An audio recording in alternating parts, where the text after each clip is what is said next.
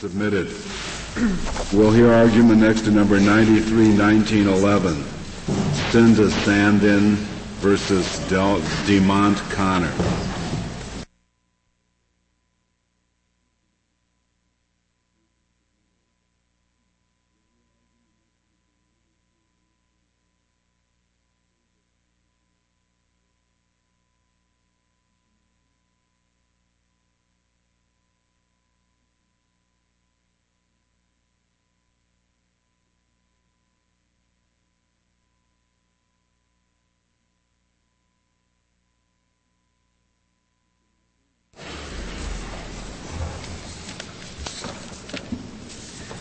in the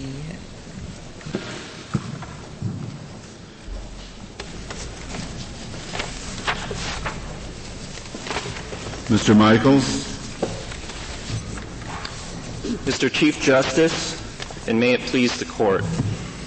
This case comes to this court from the Ninth Circuit's decision holding that Hawaii Administrative Rule 17201-18B, our burden of proof rule, creates a liberty interest entitling every inmate in the Hawaii penal system to a procedural due process review under the standards of Wolff versus McDonnell for every assignment to disciplinary segregation of four hours or more. In so holding, the Ninth Circuit ignored nearly a half dozen decision of, decisions of this court that characterized the Wolff case as applying solely to regimes that threaten the loss of good time credit. The state of Hawaii has no system of good time credit, nor does even our parole system make a disciplinary finding uh, a necessary impact on parole. But it, it does make it a relevant finding. It is relevant in the sense that a bad disciplinary record can be, but need not, uh, be a basis for the denial of parole. Right. They could say this person's record is terrible. Uh, he clearly is, is not a good candidate for a, a trouble-free life if released, so we're not going to parole. Or they could say this person's record is terrible. Let's get him out of here as soon as we can. They've, they've got that choice. yes. Uh, and, and Justice Souter, I would say that the driving force for parole decisions today is a, in our, in our state would be prison overcrowding. That would be another reason for granting uh, early parole. Uh, but it has no necessary impact, and inmates who have very good records could be in prison could be denied parole for any number of reasons, and inmates that have very bad records in prison could be granted parole for a number of reasons. The Ninth Circuit also ignored a lengthy summary judgment record that tells us what DeMont Conner's assignment to disciplinary segregation actually meant in real world terms. He was assigned, before he was assigned in disciplinary segregation, to Module A. And Module A was the most restrictive general population module in the entire, in the entire Hawaii penal system. As a result, his assignment to disciplinary segregation meant only the loss of certain privileges and was not a major change in the conditions of his confinement. We ask the court as it decides this case to keep five things in mind.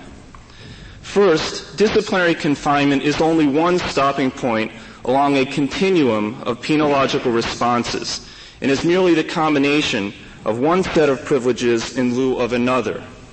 And we submit that unless the court is prepared to federalize through the due process clause all state created privileges in prison it must reverse the decision of the Ninth Circuit below. Before you continue with that, would you just step back for a moment? You said the only difference was the loss of certain privileges. Can you be specific about what what it was, what the what the loss consisted of? Right, and uh, Justice Ginsburg, I would refer Your Honor to the uh, guidelines that begin on page 125 of the Joint Appendix um, there are a number of provisions, and I'm prepared to discuss those. When the inmate was in Module A, he was subject to lockdown already for 16 hours a day. When he went to disciplinary confinement, his amount of lockdown time increased, but the inmate was also entitled to out of cell exercise time, shower five times a week, religious counseling, legal counseling, as well as a, a monthly visit with his family, non-contact visit. Uh, the number of visits went down. It would have gone down from eight to one. He would have lost the one telephone call that he could make of a personal nature, although he would have had the right to make legal official phone calls to counsel or to the state ombudsman. Uh, in addition, uh, the inmate would have lost, when he moved from Module A, the right to watch television and to receive certain newspapers. But he would be entitled to have both religious and non-religious reading materials uh, in the disciplinary holding unit. Is, is, there a third alternative uh, for us? You spoke of federalizing everything, uh, of limiting liberty interests only to those that affect uh, prison time and so on. Is, is, there a third alternative of, of, of devising some kind of a de minimis rule here? Justice Souter, I suppose that because the concept of de minimis does exist in the law, that one could have that. Um, but it would mean that a very large number of, of privileges that from a subjective sense to the prisoner would not be viewed as uh, de minimis uh, would then be eligible for procedural due process protection. Well, I, I presume we'd have an objective de minimis rule. Even then, in an objective, te- objective test, I would think that the, the, category of de minimis, if the court is going to treat it as it has been treated in the, in the law, would mean that only a very small number of changes uh, would be exempt from federal judicial scrutiny. So it, it wouldn't be worth the trouble, from your standpoint, for us to have a de minimis rule. We think that the long-standing theme of this court's decisions dealing with prison management that would it, just from your standpoint, from your client's standpoint, would it be worth your while to have such a rule? Uh, it would be better than. Would you rather have all or nothing in effect rather than have a de minimis rule? We don't think that that, that line is administrable, no, Your Honor. Okay. Well, what you're asking for is a form of de minimis rule, except it's not really de minimis. I mean, you're, you're, you're asking for a rule that says where there's no loss of good time credit and no necessary impact on parole, then you would not construe voluntarily adopted prison regulations as creating a liberty interest. In that sense, Mr. Chief Justice, yes. Yes, I, I dare say that's not what Justice Souter meant about a de minimis, and perhaps you wouldn't describe it as de minimis, but you're asking for some sort of a cutoff. Yes. Uh, our position is that the line for eligibility for due process protection should be drawn at good time credits or a, or a finding that has a necessary impact on a parole date.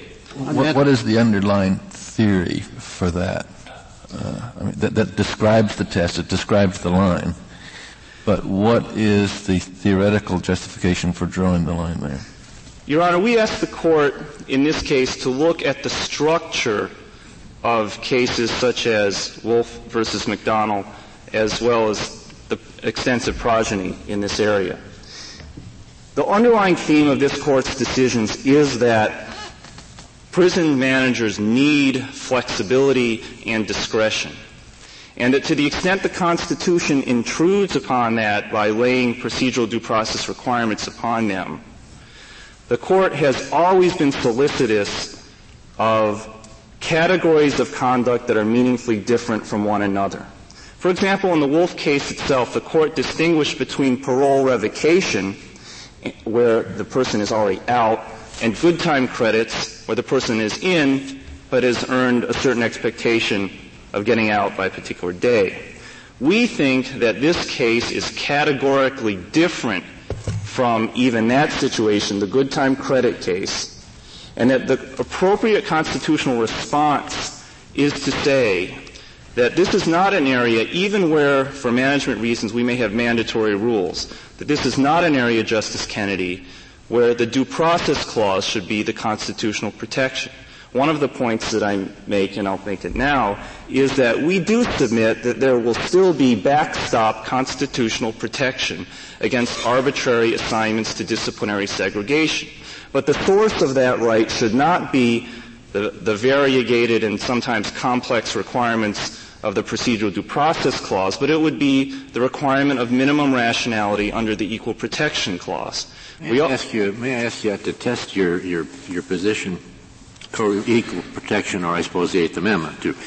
Supposing that uh, there's no necessary consequence of impact on parole in a particular decision, but your opponent could prove that 99% of the time people who received a particular kind of punishment were denied parole for an extra year. And also that the, the, whenever they got this particular punishment, they were put in isolation for, say, eight months. Not cruel and unusual punishment, but a dramatically different uh, uh, situation. Under your rule, I would suppose there's simply no review of the procedures that would precede that.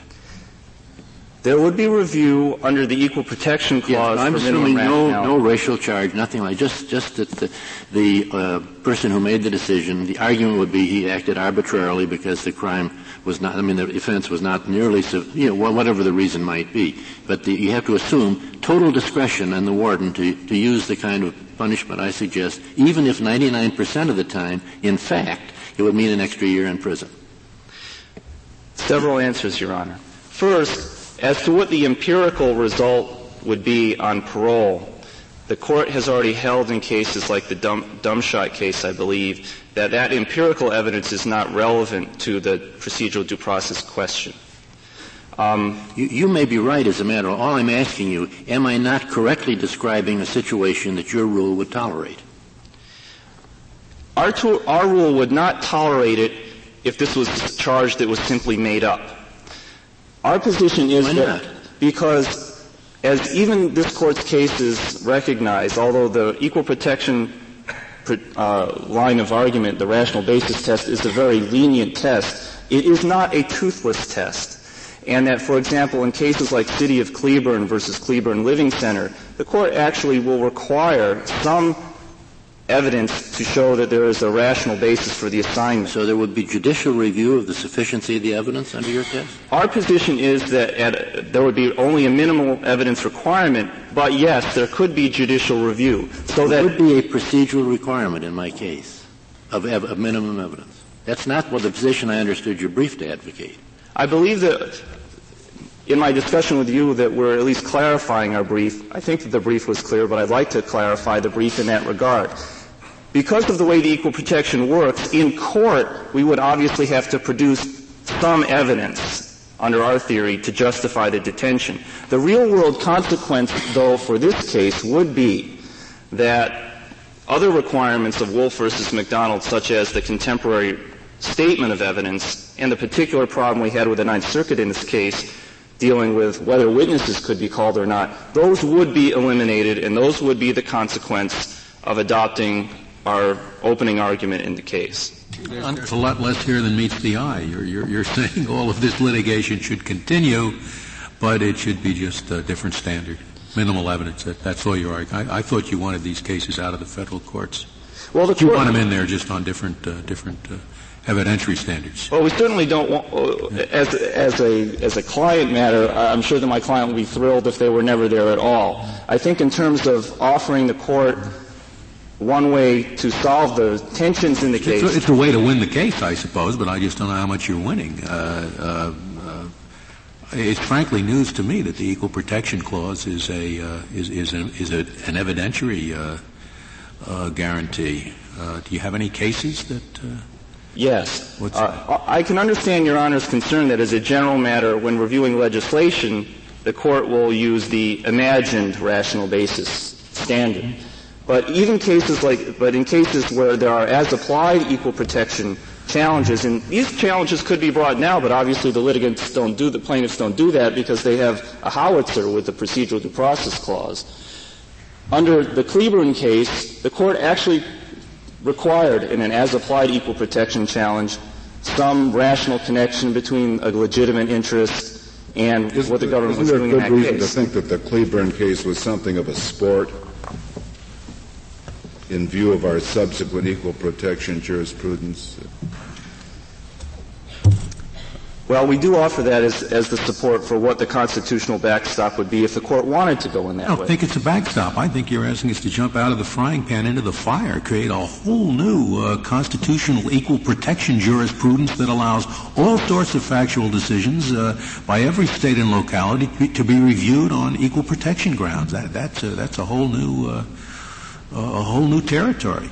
I mean, uh, maybe Hawaii likes it, but uh, I don't I don't view it as a as a, as a great assistance to uh, to the problem of over intrusiveness of, of, of, the federal government into in, into these matters. Well, it would be a minimal test, and at the same time, Your Honor, yes, we. But may I interrupt you? You say it would be a minimal test. I don't see why it wouldn't be a much more complicated test than the one that you've got now, because the issue now is whether certain procedural options were provided to the the, the prisoner.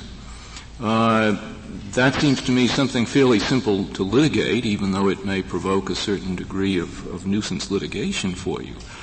But if in fact a minimal sufficiency of evidence criterion is going to take it, its place, I would suppose that that was going to be rather more complicated to litigate because you're going to have to establish what was there in the uh, before the um, uh, the, the parole or before the, the prison warden or whatever the disciplinary committee is it seems to me that you're asking for the substitution of, of a very complicated procedure in place of a comparatively simple one. We, uh, I respectfully disagree, Justice Souter, because the present system is not only as, as, complicated as you make it, but even much more so. Because under Superintendent versus Hill, we do have to provide already some evidence, and so we already ha- would have to meet that component under procedural due process analysis. Well, is there any reason to believe that things would be simpler uh, on a sufficiency of uh, minimal sufficiency of evidence test? Yes, indeed, because there are uh, at least several other aspects of procedural due process protections, namely the requirement of a contemporary statement, and there are all kinds of conflicts that arise as to what has to go in the statement, how specific the reference has to be to the evidence, and these provoke a great amount of litigation, and in this case particularly the issue of witnesses. Those would disappear under under our so, under our analysis. Suppose that the uh, prison authorities transferred the prisoner to solitary confinement, uh, and he says there's no reason for doing this, and they said, "Oh, we've heard a rumor that you're a troublemaker." Is, does that suffice? I would say that that being a troublemaker per se is not governed by the the specific rules that we have in our institution. No, no I mean in this hypothetical regime uh, where we don't have procedural due process protections to any degree, but we do have a minimum requirement of some rationality. Uh, would the case that I put f- fit within that requirement and meet that requirement? Uh, I would have to answer that, Justice Kennedy, yes and no yes, if in the rational basis analysis one would be going outside of what the specific rules the prison has in terms of defining the legitimate no, state you don't, interest. You don't have a rule. The, the rule is that the uh, prison authorities can do what's for the best interest of the prison, of prison management. Then the answer I'm trying to follow yes. Justice Souter's point, which is indicate to, to, to, try to explore whether or not the regime we would be substituting is, is, is, is really much of an improvement. So uh, I put you the case of an assignment to solitary confinement based on a rumor that he's a troublemaker. And I yeah. want to know if that meets the minimum small core of rationality that's required for prison officials to act. Yes, we submit that that would suffice. What would be the inquiry? Whether the person was in fact a troublemaker or whether there was a rumor that he was a troublemaker? Uh, it would be whether the, the, uh, the um, official genuine, genuinely believed that that rumor had basis. But why is that? If you if your position is there's no liberty interest at all, why does it even need to to believe there's a rumor? Why doesn't just to say, I think I'll stick this guy in solitary for six months?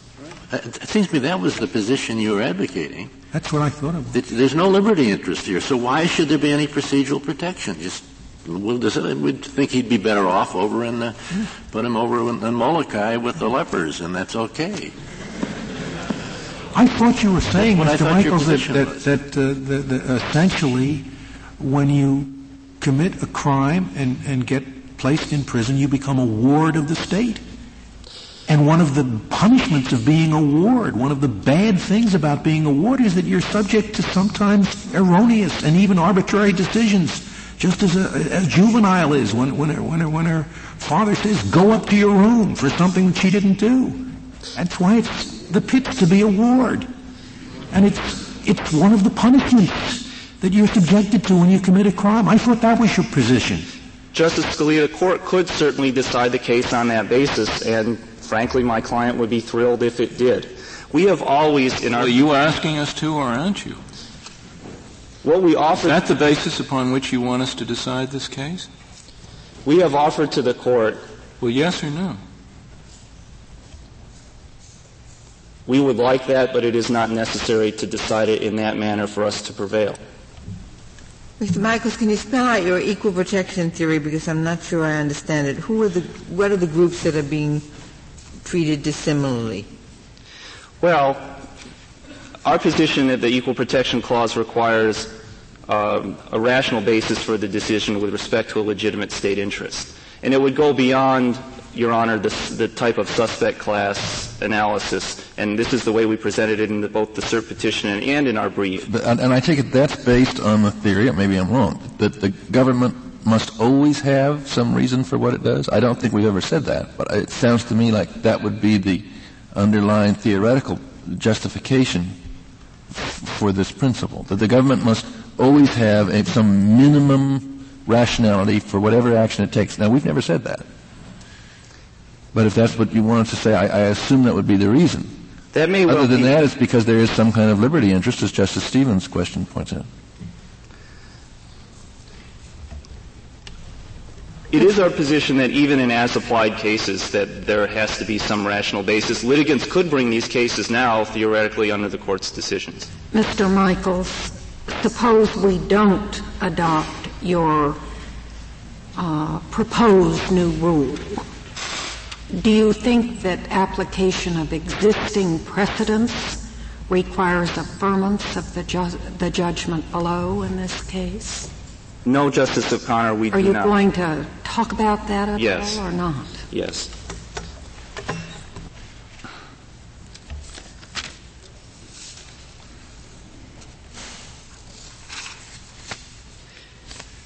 One of the factors that this court's existing precedents have focused upon is whether the uh, whether the constitutional rule that's been proposed by a litigant would be bad constitutional policy.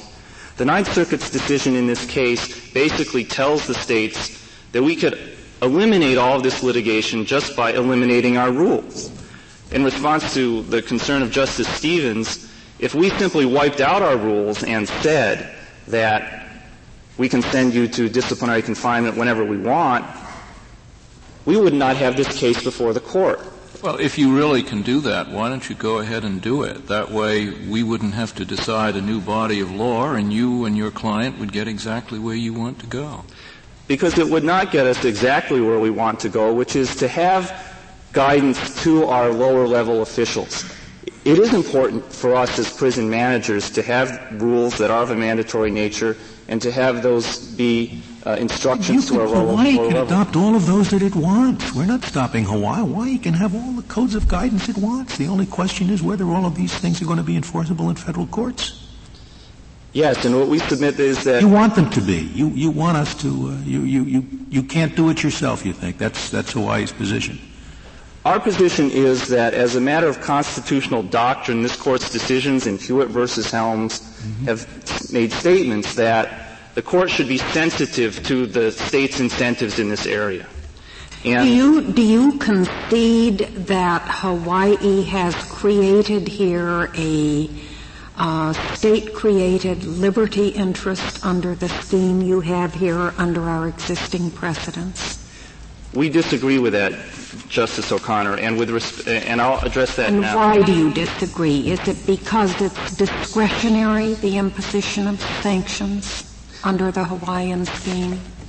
It's two-part argument. First, we believe that our, our broader ground for reversal does respond to existing precedent because we believe existing precedent asks the court to take into account of the incentives that are created. But secondly, we also believe that the assignment is sufficiently discretionary that our case falls within the kinds of language in cases such as Kentucky versus Thompson and Olim versus Wakinekona. And I'd focus the court on two of the aspects of discretion. First, the Ninth Circuit just read our rule incorrectly in saying that we have a sufficiency, uh, a substantial evidence requirement. The mandate of Rule 1720118B is a duty to convict if there is substantial evidence of misconduct.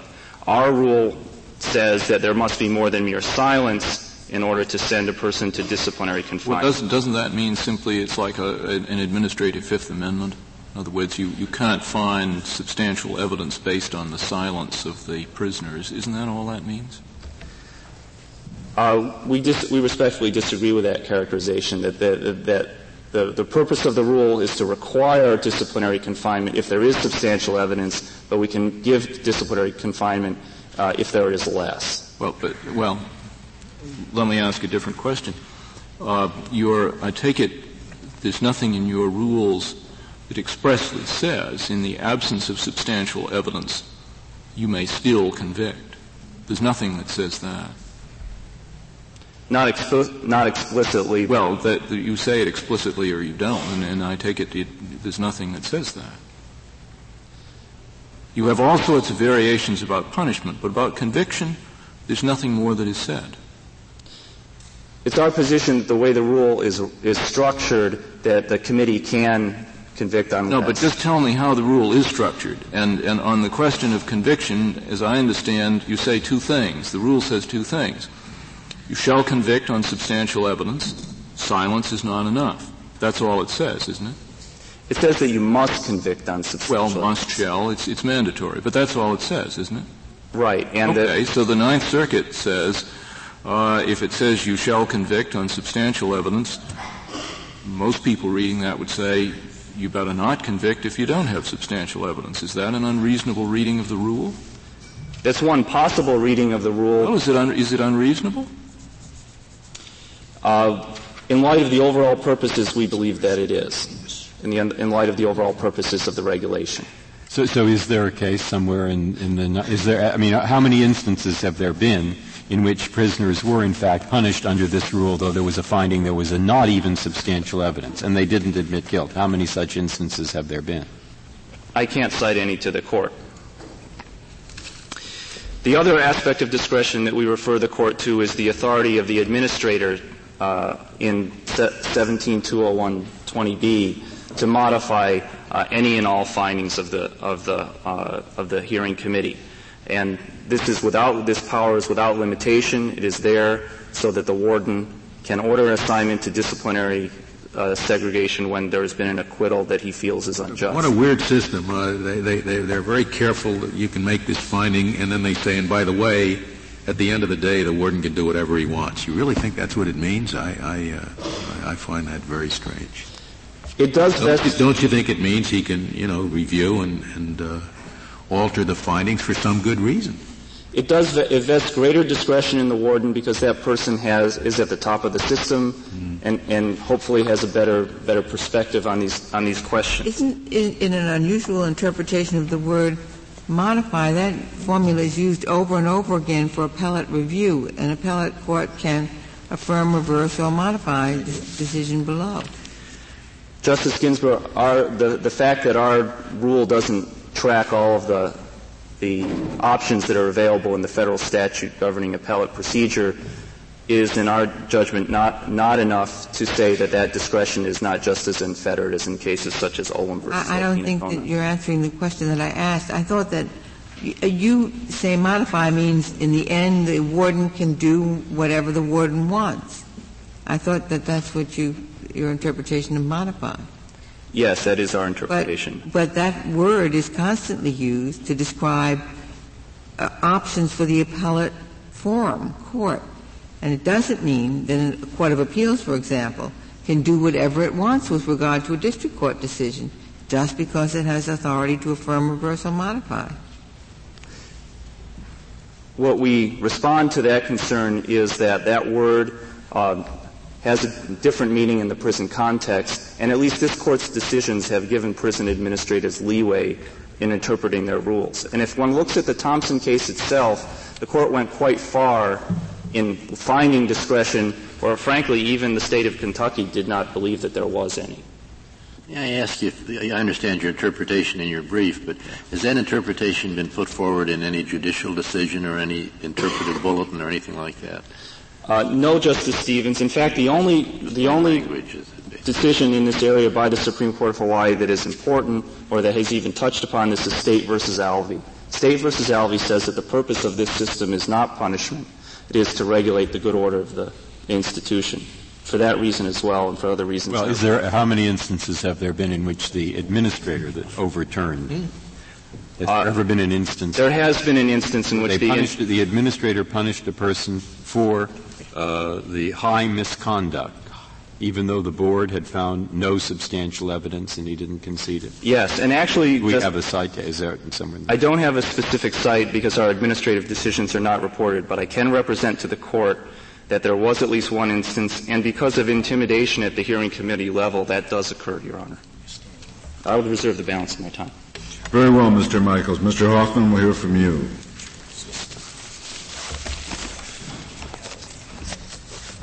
Mr. Chief Justice Rehnquist, and may it please the court, um, we had thought this case was about uh, the state of Hawaii's uh, desire to be able to impose arbitrary punishment uh, in the absence of Wolff procedures. Um, we have three main arguments uh, in response to the state's position. The first really is that the case is, is quite a simple case under this court's precedents, that, that under Wolff and Hewitt, uh, it seems clear that these regulations create a liberty interest because they require that there be a finding of guilt, a finding of misconduct, before punishment can be imposed. And that starts from the very beginning of the regulations in 172014 that says that these whole regulations are about uh, tailoring punishment for misconduct. What do you understand the test to have been laid down in Hewitt?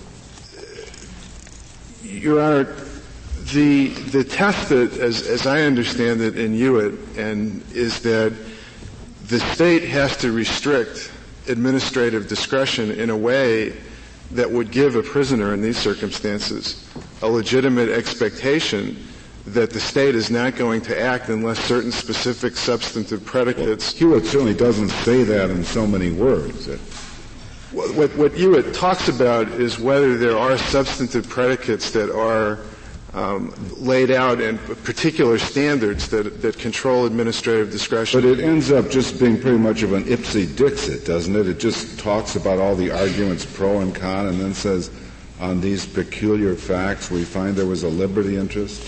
You think that's much to go on? Well, Chief Justice Rehnquist, I think it says more than that. The, the, the court said that that the substantive predicates were the need for control in those regulations and a threat to security, and that unless there were findings along those lines, then administrative segregation in Hewitt could not be imposed, and that the Pennsylvania statute said that. And that if the Pennsylvania statute had said that administrators could impose administrative segregation for any reason, or if it left, as in Thompson, if it left the ultimate decision to the administrator, free from a substantive predicate that had to be met, then there was the kind of discretion that would not create a liberty interest under this court's doctrine. What was the outcome in Hewitt? Uh, in Hewitt, there was a unanimous court finding that there were there was a liberty interest created in those administrative segregation regulations. And was, was that liberty interest violated? Was the finding that? Well, the, the, in, in, that case, the the the, uh, the, prisoner lost because the. So you could really say it really didn't matter whether there was to the outcome of the case whether there was a liberty interest or not. Well, I think it mattered. You really say that was all dictum. In fact, couldn't you? You you could say, assuming there was a liberty interest, it wasn't violated in Hewitt. Well.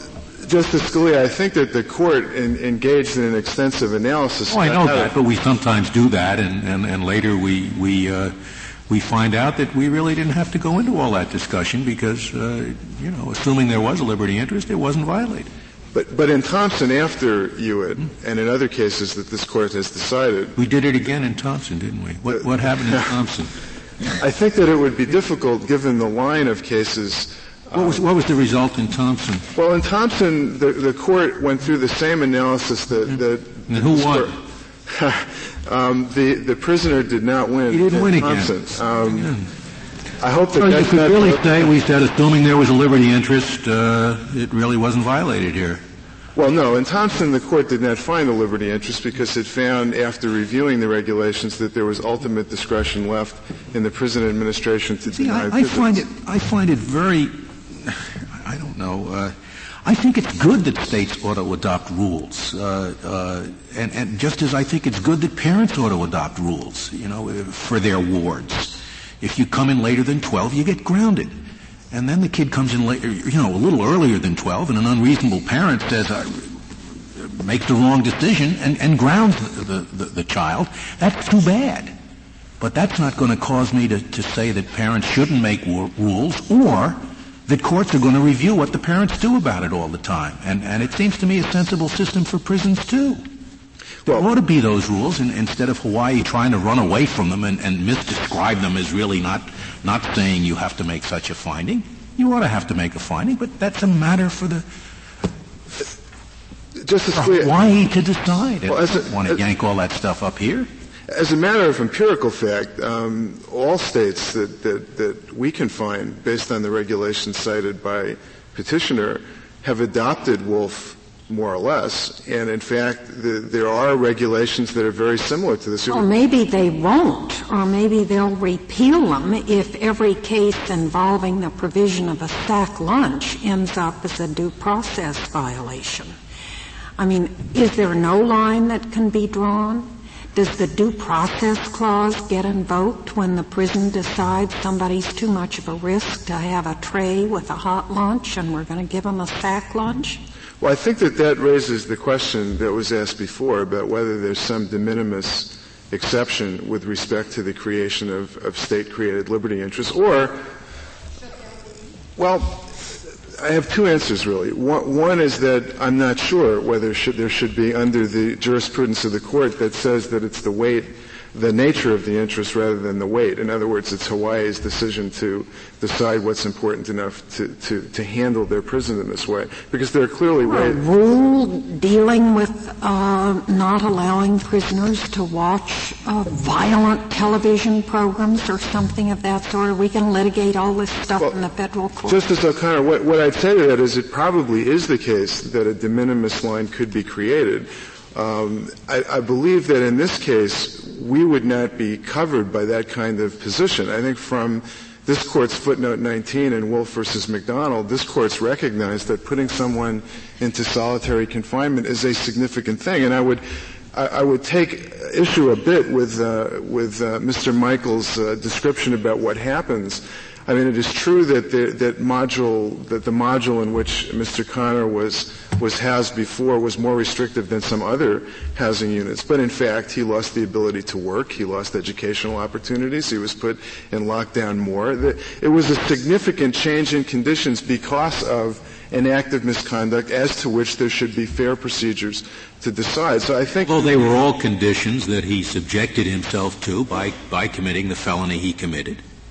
Well, Justice Scalia, I think that if the this court has repeatedly stated over the years that a, that a person does not lose all of his or her constitutional rights by being imprisoned, and and And we're talking about how many, how many should be lost. and, and it could be it could be as this court said in Hewitt that uh, for for reasons of institutional management or security that administrative segregation conditions, which may even look a lot like disciplinary segregation, can be imposed without this kind of um, scrutiny under the due process clause, if that's how the regulations are drafted. But I think there's a significant distinction, and this court's cases, I believe, have, have recognized that even in Hewitt, the court um, uh, distinguished between disciplinary punishment and administrative reasons, that there's a difference when the state seeks to impose additional punishment on someone because of a specific thing that they did. That's not part of the bargain of being in prison. Mr. Hoffman, suppose the state had a rule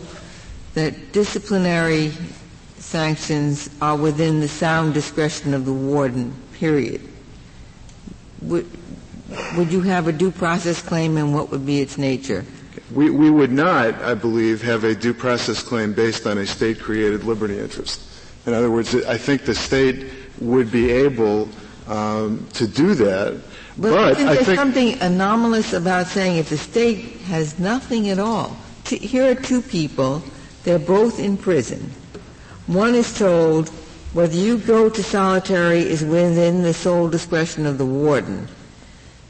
And the other is told that you have these procedural rights.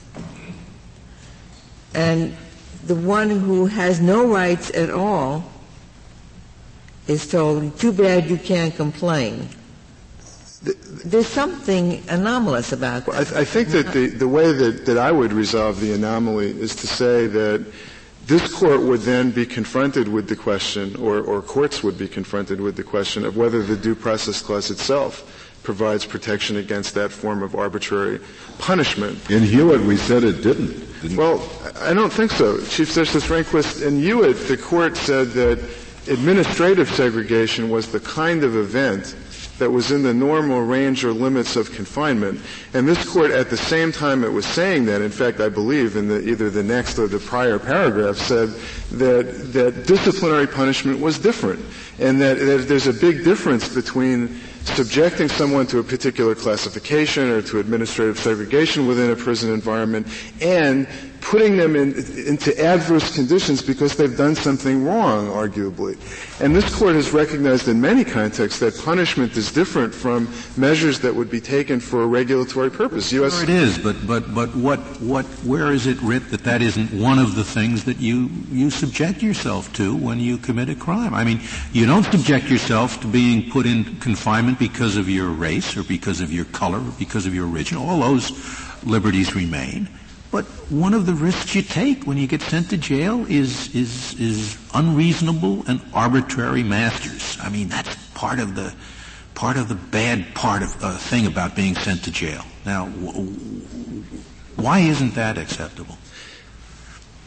I think that the You can't be tortured. You can't be discriminated against for all those liberty, liberty reasons that are set forth in the Constitution. But doggone it, one of the hard things about going to jail is sometimes you get a you get a bad warden, just like sometimes uh, ch- children have uh, unreasonable parents. It's it's Well, part I- of punishment. I think that it's inconsistent with the many statements that this court has made Well, that, that, that, that, that there's no iron curtain between the Constitution and prisoners. Because if the Due Process Clause means anything, and the touchstone is protection of the individual against arbitrary government conduct. Yes, but you said you, in answer to my question, you could, you said somebody could be treated much more arbitrarily and has no rights if the state had, doesn't have a code of fair prison procedure.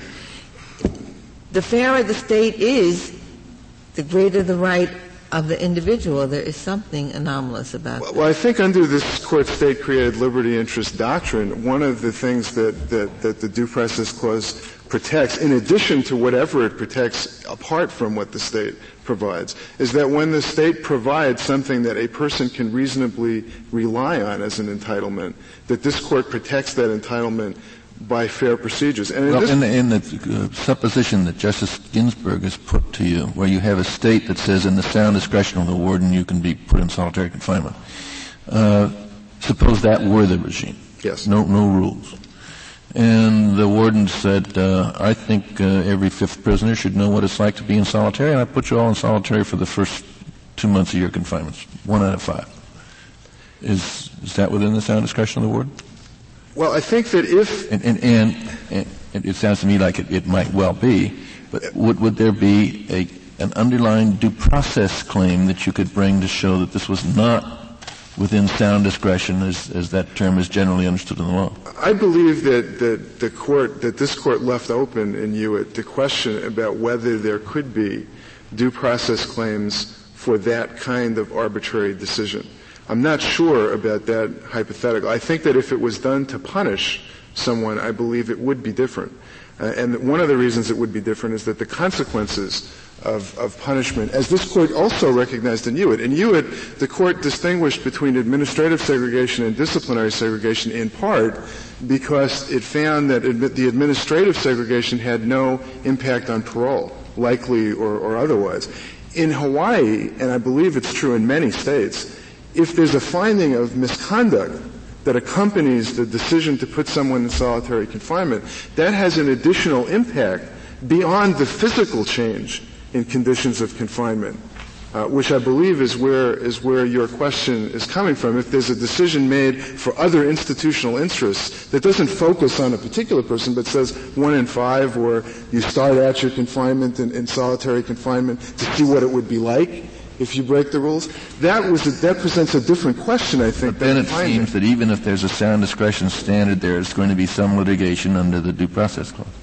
I, Is that what you're saying? Justice Kennedy, I believe that, that, that if, in fact, states gave unlimited discretion, in fact, if we went back to the days of the hands-off rule, before Wolff started, what would happen is there would be a new generation of litigation about what the due process required in a variety of situations. And I, I believe, and, certainly I would be urging, that what the ultimate result of that would be is something that looked a lot like Wolff versus McDonnell.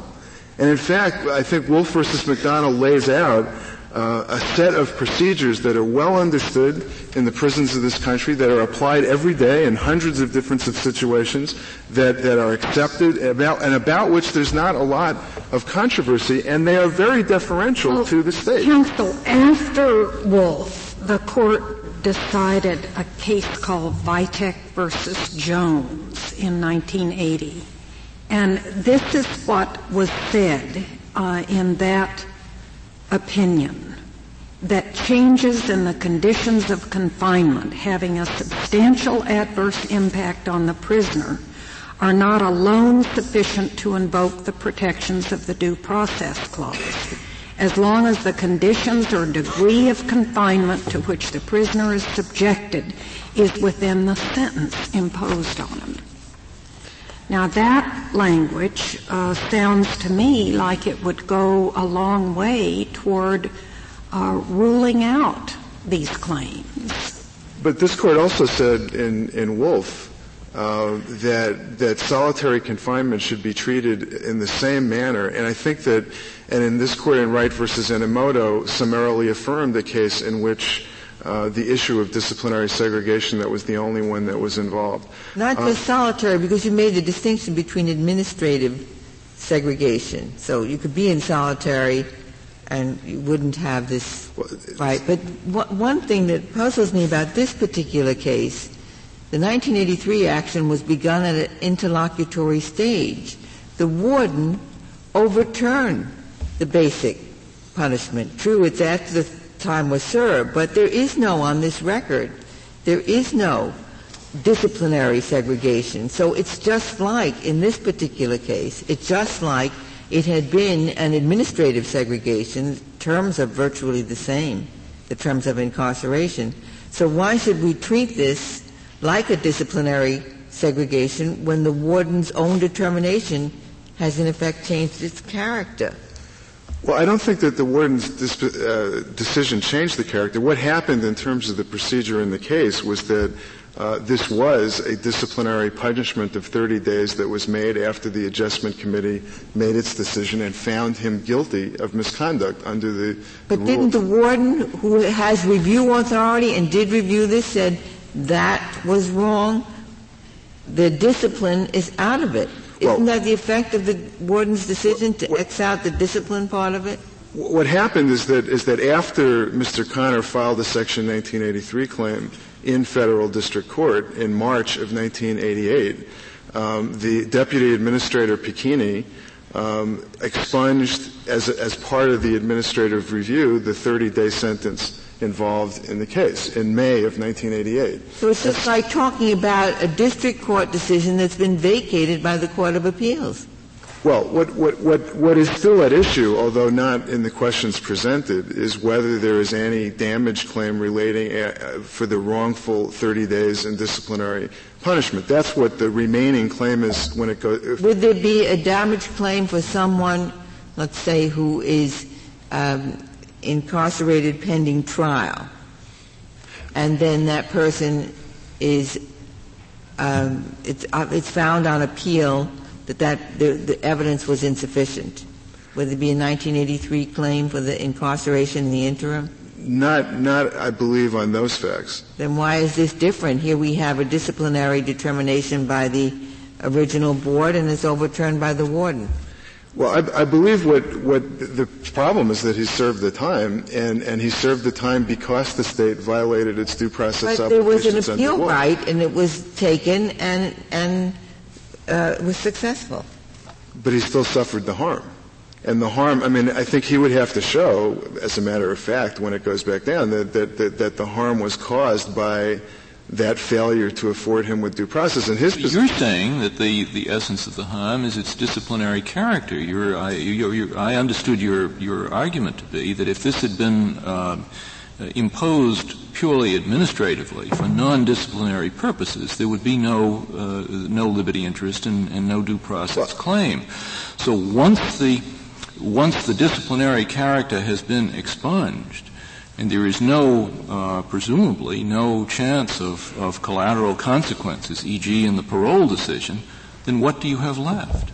Well, but I think that that the, the question, uh, as I understood it presented in the case, was whether the, there was a liberty interest created by these regulations so that he would get those uh, those benefits. I think yeah, but I, am I'm, I'm interested right now in Justice Ginsburg's question, and it seems to me that in answer to her question, uh, there is nothing left for you to complain about with respect to a due process violation once the disciplinary character has been taken away, because the mere in, the, the, the, mere minor increase in uh, in discomfort would not, in and of itself, present a liberty claim. Well, it had been done administratively. Well, it's not first of all, it, it's not clear that it would have been done administratively. He was in the general population. He was, he was working. He had, he had a life within the prison of a certain kind. There's no basis in the record to believe that he would have been subjected to administrative segregation. Your answer is that it was not done administratively. You it wasn't. retroactively make it done administratively. When it was done, it was done as a punishment. That's right. And you can say later that was a mistake, but in fact it was done as a punishment. Right. I mean, our position is that I mean, it, that is what it was done for. And there may be some question whether you can recover for that under 1983 or not, but that's not a standing question. It's a, it's a question of the merits. That's, that's our position. But it could, it could be important too if the court and adopts some sort of calculus as to consequences for parole and that sort of thing. Uh, the fact that he served the 30 days can't be undone. But the fact that the, it may be treated much differently for parole purposes might make a difference in whether or not there's a state liberty interest. Well, I think that that's true, Chief Justice Rehnquist. And I think that one of the problems, if I may just address the bright line proposal, that. that Isn't there something like a failure to exhaust, uh, that, that the 1983 was at an interlocutory stage you have to watch the entire state proceeding and it ends up with the disciplinary sanction expunged. Well, I think that as, as I understand it, under, after Patsy at least, there's no requirement to have exhausted the remedy to begin with, and that the Section 1983 action would not be changed uh, simply because there was this particular action that was taken after the Section but in fact, he did appeal, and in fact was successful on appeal he was successful on that one issue, but he still served the time and suffered the punishment for no good reason because from his standpoint, he had a staff. He suffer the punishment if the the collateral consequences. You differentiated administrative and disciplinary because of the collateral consequences, and now it, there are no collateral consequences. Well, there are no collateral consequences at this point given what the administrator did with respect to this finding of misconduct. But what I would urge is that with respect to deciding what processes do, one can't know that in advance. I mean, when a prisoner is subjected to the potential of a misconduct finding, that's when the decision has to be made about what processes do. Um, he, he, as in this, if the case, if he had not had this this this uh, this punishment expunged, then it would have been possible to consider it for parole.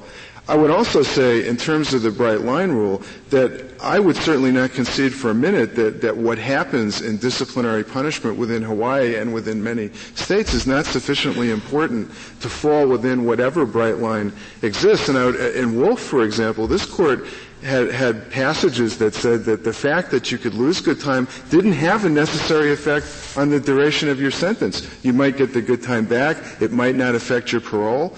Um, the fact of being put in solitary confinement was viewed to be a, a fact of real substance. And I think within the context, if the issue is what kinds of rules Mr. can Halpin, there's this one, you, you said, brought up the Patsy case, but that's going outside the prison setting. Suppose a guard had thrown somebody into solitary and the prison code said you can go to a disciplinary committee and review that. And the prisoner doesn't. He just runs right into federal court and he says, the guard threw me into solitary. I don't have to exhaust anything in the prison, under the prison regime. Well, but I don't think he, he, he, he at that point, he, he had not even tried to take advantage of the due process that was afforded. He wouldn't have a, a violation Is at it that part point of the due it's process that you can go to the warden? It, it's in, certainly in that code that you're relying on for other reasons. It says you can apply to the warden for review. Well, but, but Wolff says that you also get a chance to call witnesses to prove your, your point. And so the, the, the, the due process violation that he's claiming is not that he didn't get something else that he could have gotten, but that he didn't get one thing that was central to his um, to his point, which was to try to prove that he didn't do what what they said he did.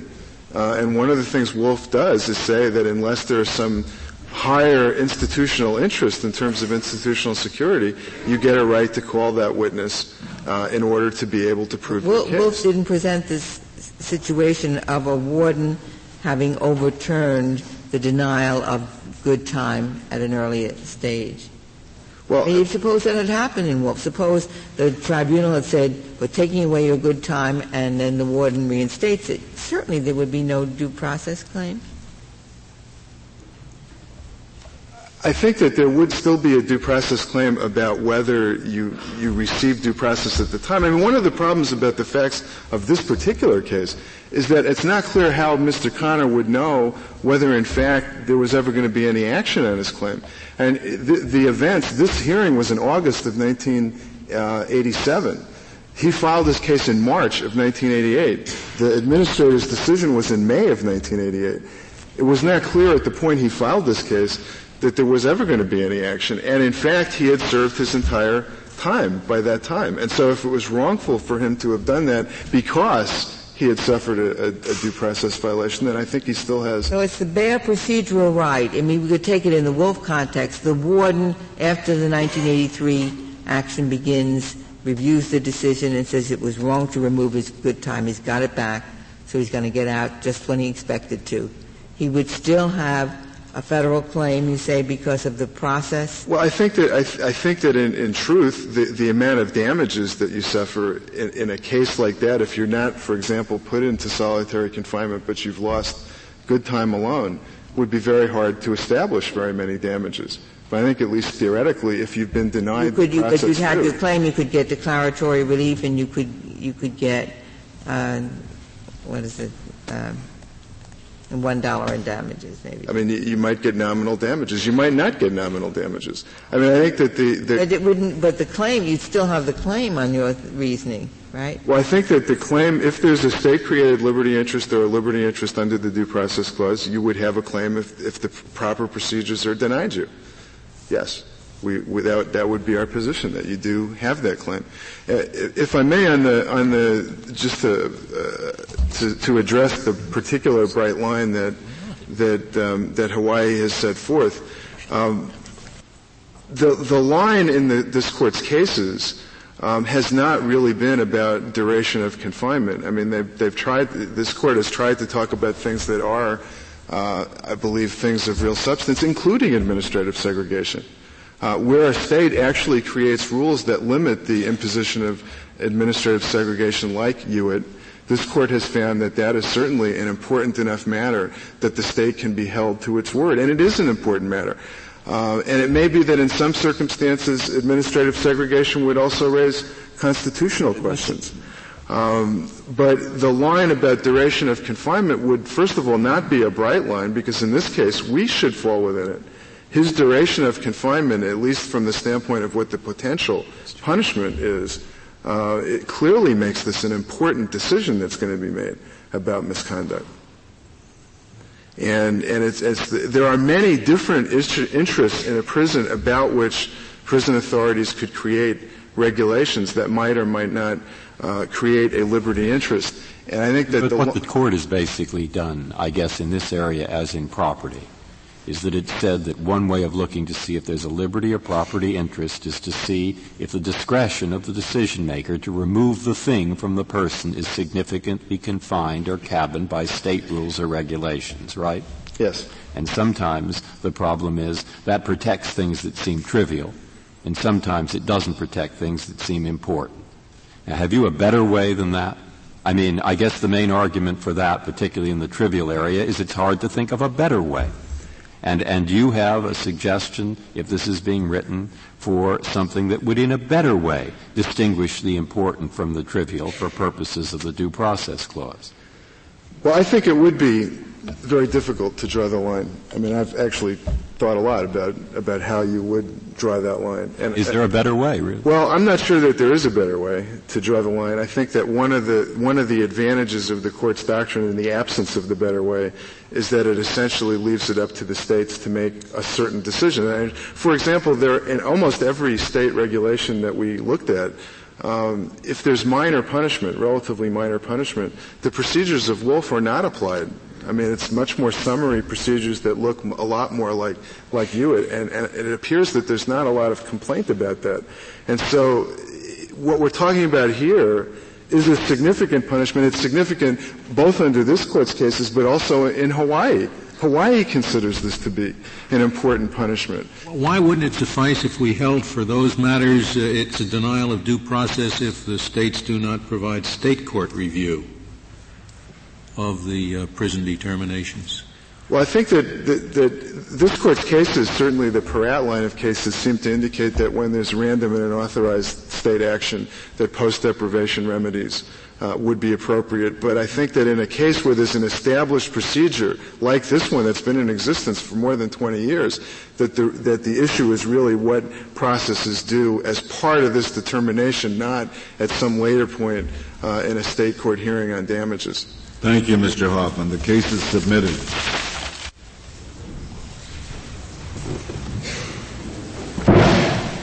The Honorable Court is now adjourned until tomorrow at 10 o'clock.